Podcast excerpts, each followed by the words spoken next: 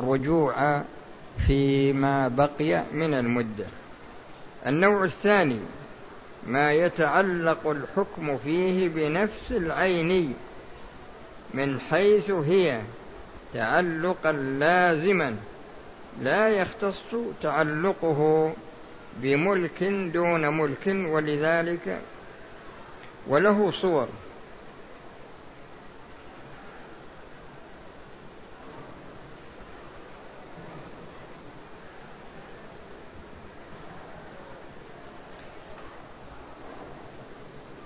المقصود من هذه هو أن بعض الأمور تتعلق بالذمة وبعض الأمور تتعلق بالعين. فعندما يرهن شخص رهنا عند شخص بعد مضي يعني المدة الرهن هذه نفرض أنها عشر سنوات. بعد مضي بعض المدة استولي على هذا الرهن بغير إرادة من صاحبه يعني أخذ منه بالقوة. والتعلق هنا بعين الرهن. تعلق هنا بعين الرهن. بعد مدة من الاستيلاء عليه قهرا المستولي أعاده إلى مالك العين. أعاده إلى مالك العين. في هذه الحال هل نقول إن الرهن يرجع إلى صاحبه أم نقول إنه زال تعلق الرهن بالعين بسبب بسبب الغصب؟ يعني كما قلنا في الأول في هذه الحالة يعود يعود الرهن إلى البائع لأن البائع هو الذي يعني كان بيده الرهن. فالمشتري ليس له حق في أخذ العين المرهونة بعد زوال التسلط القهري على استيلائها. فتبين لنا إن النوع الأول يختلف عن النوع الثاني. فالنوع الأول لا يملك الرجوع والنوع الثاني هذا يملك الرجوع. وبهذا تنتهي هذه القاعدة. والدروس القادمة في الأسبوع القادم سنعيد القواعد من أولها. تاكد من يعني نبين لكم ما, يكون فيه إشكال عليكم.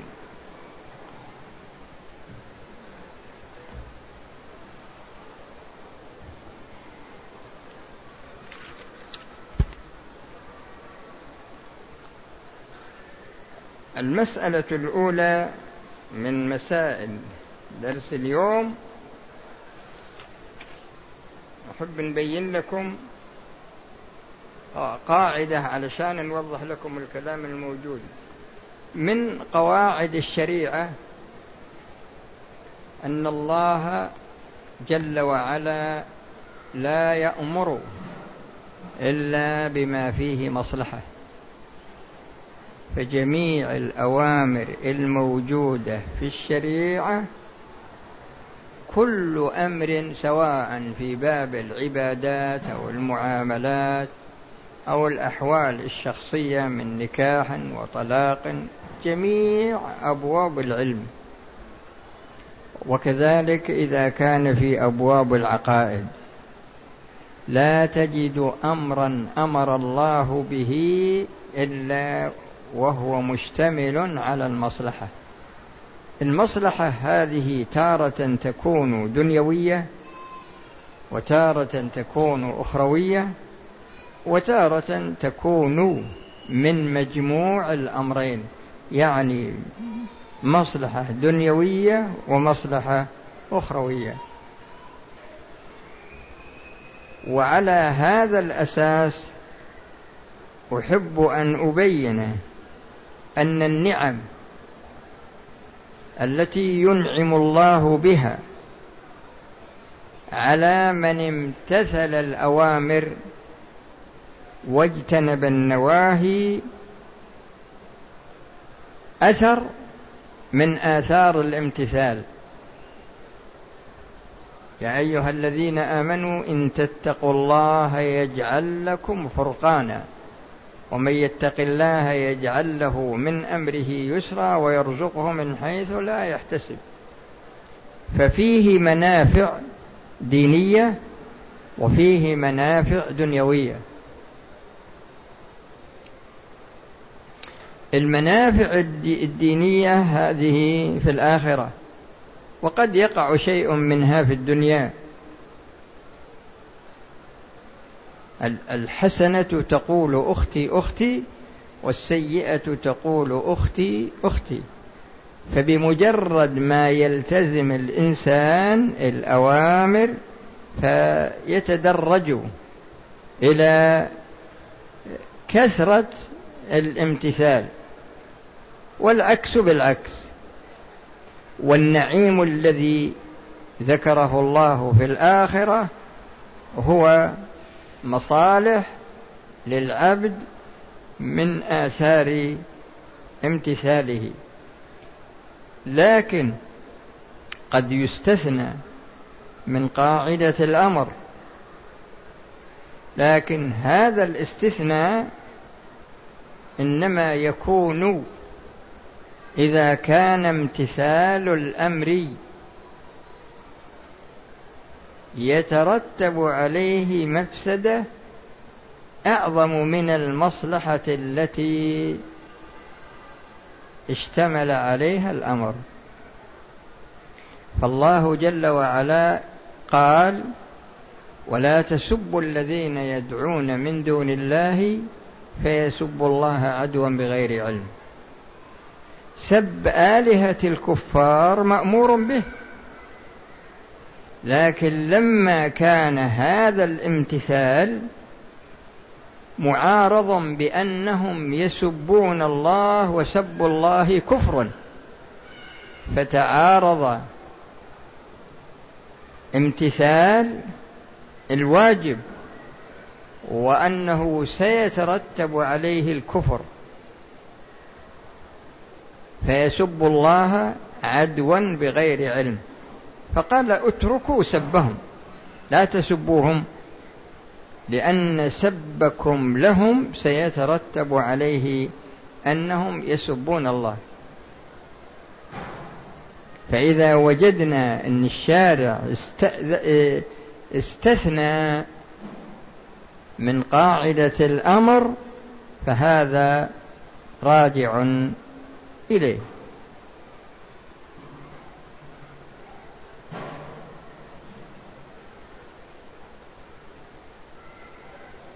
القاعدة الثانية هي قاعدة النواهي. فلا تجد أن الله جل وعلا ينهى إلا عن مفسدة. إلا عما فيه مفسدة. إلا بما اشتمل عليه من المفسدة. العقوبات في الشريعة المحددة كحد الزنا وشرب الخمر وما إلى ذلك والعقوبات المطلقة التعازير. هذه تجدون أنها مفاسد تجدون أنها عقوبات من الشارع من أجل أن يرتدع الأشخاص عن ارتكاب النهي الذي يترتب عليه مفسده. فمثلا من بدل دينه فاقتلوه. من بدل دينه فاقتلوه فالردة منهي عنها. لكن إذا وقع فيها الشخص فجزاؤه القتل. والسارق والسارقة فاقطعوا أيديهما. النهي عن أخذ الأموال بغير حق هذا ممنوع في الشريعة سواء بطريق السرقة أو بطريق الغاصب أو غير ذلك. السرقة جاء فيها هذا النص. وذلك الأول من أجل حفظ الدين والثاني هذا من أجل حفظ المال. إذا قتل شخص شخصا عمدا عدوانا يا أيها الذين آمنوا كتب عليكم القصاص يعني فرض أوجب. في القتل يعني القتل عمدا عدوانا منهي عنه. إذا حصل فالقصاص من أجل المحافظة على النفوس يعني ما يحصل فوضى بالنسبة إلى أن كل من أراد أن يقتل شخصا قتله. لكن لما وضع هذا الجزاء صار رادعا وإن لم يكن رادعا ردعا كاملا لأننا نشاهد شخص يحضر تنفيذ حكم القصاص وبعد ذلك يروح ويقتل شخصا عمدا عدوانا.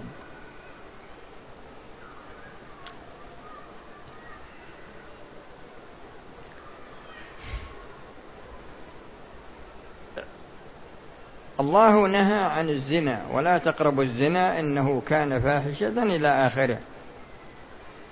لأن يترتب عليه من المفاسد اختلاف الأنساب. ما تنضبط الأنساب ابدا. مثل ما هم الآن في الغرب يعني الزنا عندهم شيء عادي. لا بالنسبة للزوج ولا بالنسبة للزوجة ولا الأب ولا عادي عندهم لأنهم نشأوا عليه. حتى أنهم ينشئون أولادهم لأن أولاد لأن التدريس عندهم مختلط. يعني البنات والبنين في فصل واحد من أولى ابتدائي إلى أن يتخرج من الجامعة. تجد بنت بجنب حدثني شخص جلس هناك يقول أدخلت ولدي في الابتدائي. يقول فعندي بنات في البيت صغار يقول فوجدت أنه يعبث بهن. فسألته قال هم يدرسوننا هذا الشيء يعني يجعلون الأولاد الصغار الذكور يعبثون في البنات الصغار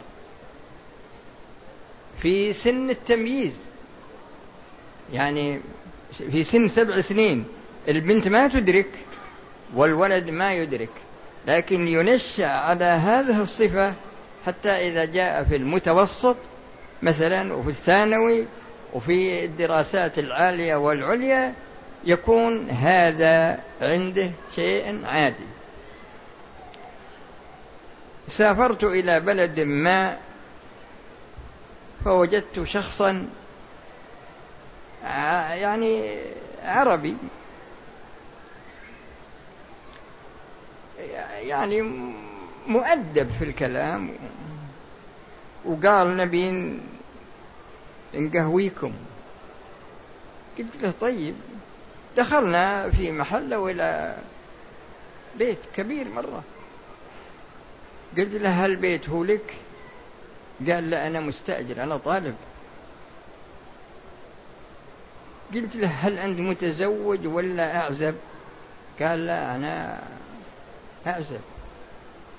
ولكن لي صديقات خاصات وصديقات عامات. فسألته قلت له كم الصديقات الخاصات؟ قال ست. قلت له وش وظيفة الصديقات الخاصات؟ قال تنام عندك كزوجة. تجيبها تنام عندك الليل كله تجلس عندك النهار عادي. قل طيب والصديقات العامات؟ قال هذولي نطلع نتمشى للبحر بعض الحدائق. و... فأنا جايب هالمثال على أن هذا أثر من آثار الاختلاط.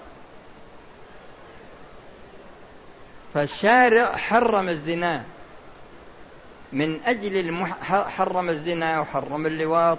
حرم النظر. قل للمؤمنين يغضوا من أبصارهم ويحفظوا رجهم ولا يضربن بأرجلهن ليعلم ما يخفين. يعني جميع الذرائع المؤدية إلى الزنا كلها حرمت نهي عنها. فإذا وقع الزنا ننظر هل الرجل محصن؟ إذا كان محصن يرجم. إذا كان بكر يجلد الحد الشرعي. وهكذا بالنظر للمرأة. فالمقصود أن النهي إن ورد في باب المحافظة على العقائد أو المحافظة على المال أو المحافظة على النفس أو المحافظة على النسل أو المحافظة على العقل الذي هو حد الخمر. بما أن يطبق حد الخمر هذا من أجل أن الخمر نهي عنه. يا أيها الذين آمنوا إنما الخمر والأنصاب وال... إنما الخمر والميسر والأنصاب والأزلام رجس من عمل الشيطان فاجتنبوه إلى آخره. فيجلد الحد من أجل المحافظة على العقل. فغرضي أنا إن جميع ما نهى الله عنه تجد أن الله أنه ما نهى عنه إلا لما فيه من المفسدة. قد يستثني الشارع نفسه من باب النهي كما استثنى من باب الأمر. فمثلا ولد الزنا الزنا منهي عنه لكن إذا حملت المرأة من الزاني ووضعته ألحق بها وبأسرتها. وليس للزاني حق مطلقا فموضوع الزاني جرى على الأصل وهو أن أنك لا تجد نهيا في الشريعة رتب عليه مصلحة ولا تجد أمرا رتب عليه مفسدة إلا كما ذكرت لكم في الاستثناء من قاعدة الأمر وهذه استثناء من قاعدة النهي وذلك من أجل المحافظة على الولد. وذلك من أجل يتبين لنا من هذا أن المفاسد تؤخذ من طريقين. الطريق الأول عدم امتثال الأوامر والطريق الثاني فعل النواهي. فعل الأشياء المحرمة. فترك الأمور الواجبة بدون عذر وفعل المحرم بدون عذر يعذره الله مثل ما إذا حصل نسيان ولا إكراه ولا إلى آخره. فهذان طريقان لمعرفة المفاسد في الشريعة. ولا تجد إنه يتخلف عن هذا إلا ما ورد استثناؤه فقط. المصالح تجدون أنها تؤخذ أيضا من طريقين. الطريق الأول امتثال الأوامر والطريق الثاني عدم ارتكاب النواهي. عدم ارتكاب النواهي. يعني امتثل الأمر ترك المنهي عنه. ولا تجد في الشريعة أمر خارج عن الطريقين الأولين بالمفاسد والطريقين الأخيرين للمصالح. هذا الكلام ذكرته مقدمة لأن الشارح رحمه الله لأن صاحب المتن آه، يعني اقتضب الكلام. قال مسألة الحسن المأذون واجبا ومندوبا ومباحا. يعني قصده أن إذا ورد الأمر سواء كان واجب ولا كان مندوب ولا كان مباح فهو ما أبيح إلا لمصلحة ولا ندب إلا لمصلحة ولا أوجب إلا لمصلحة. وفعل غير المكلف. فعل غير المكلف يعني الصبي اللي ما بعد بلغ.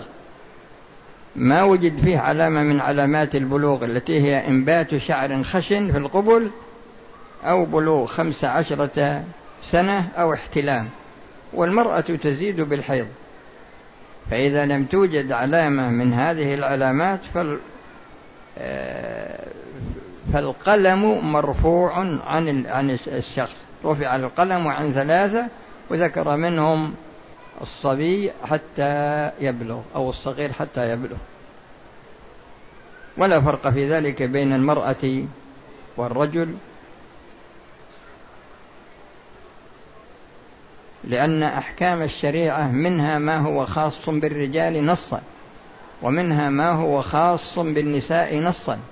وما لم ينص على أحقية الرجال فيه ولا على أحقية النساء فيه فهذا الأصل فيه الاشتراك.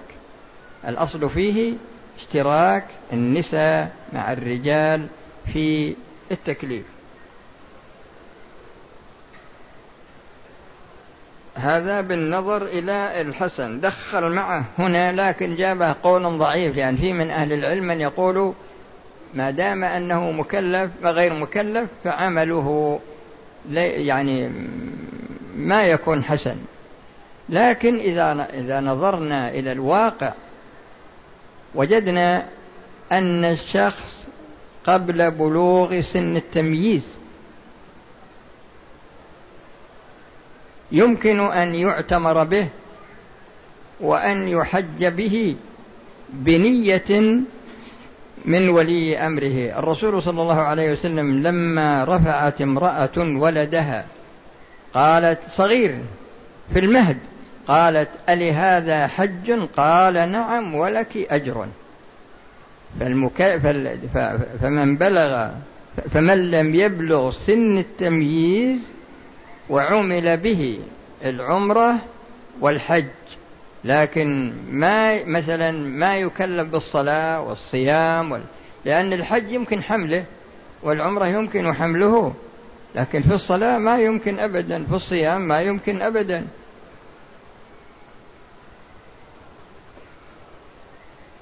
لكن ما تكتب عليه السيئات تكتب له الحسنات ولا تكتب عليه السيئات.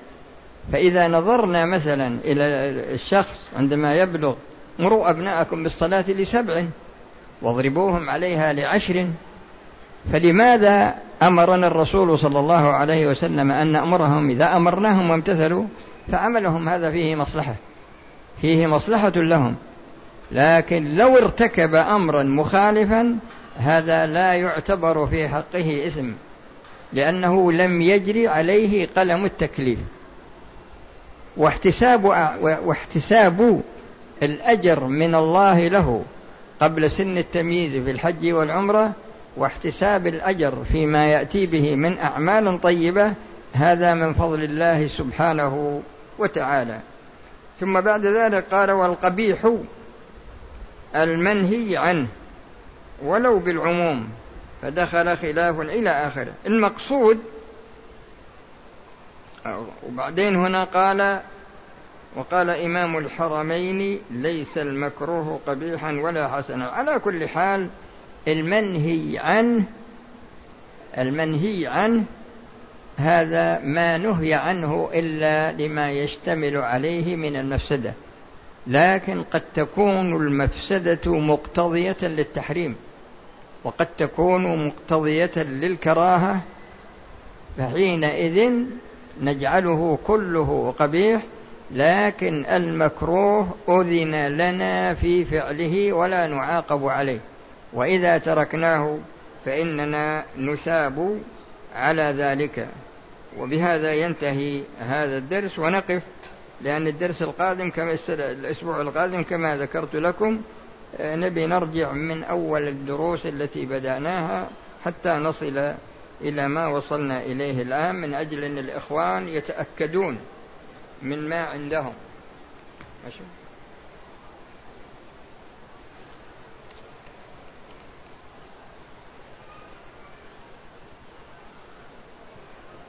هذا فاضي هذا.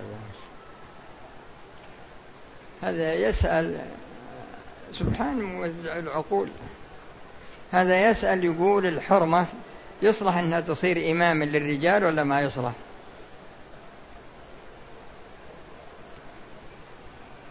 ويمكن بعد ما هم محارم لها عشان يصير أحسن.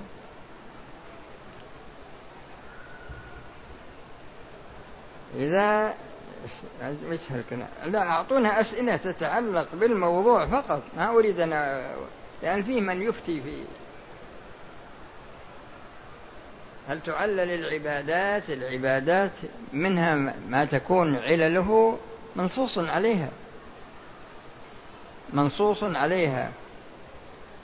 وفيه بعض العلماء فيه فيه أنا أنبه على أساس أن الإخوان اللي لهم يعني رغبة واسعة هذا السؤال يتعلق بحكمة التشريع. وفيه كتاب اسمه مواهب البديع في حكمة التشريع. وفيه كتاب اسمه فلسفة التشريع وحكمة. وفيه كتاب حجة الله البالغة لولي الله الدهلوي. وفيه إحياء العلوم للغزالي ذكر فيه أسرار الطهارة وأسرار الصلاة وأسرار الصيام إلى آخره. يعني الأركان هذه كلها ذكر أسرارها. فعلى العبد الذي يريد التوسع بإمكانه الرجوع. وفي كتاب بس ما أدري تحصلون اسمه تعليل الأحكام.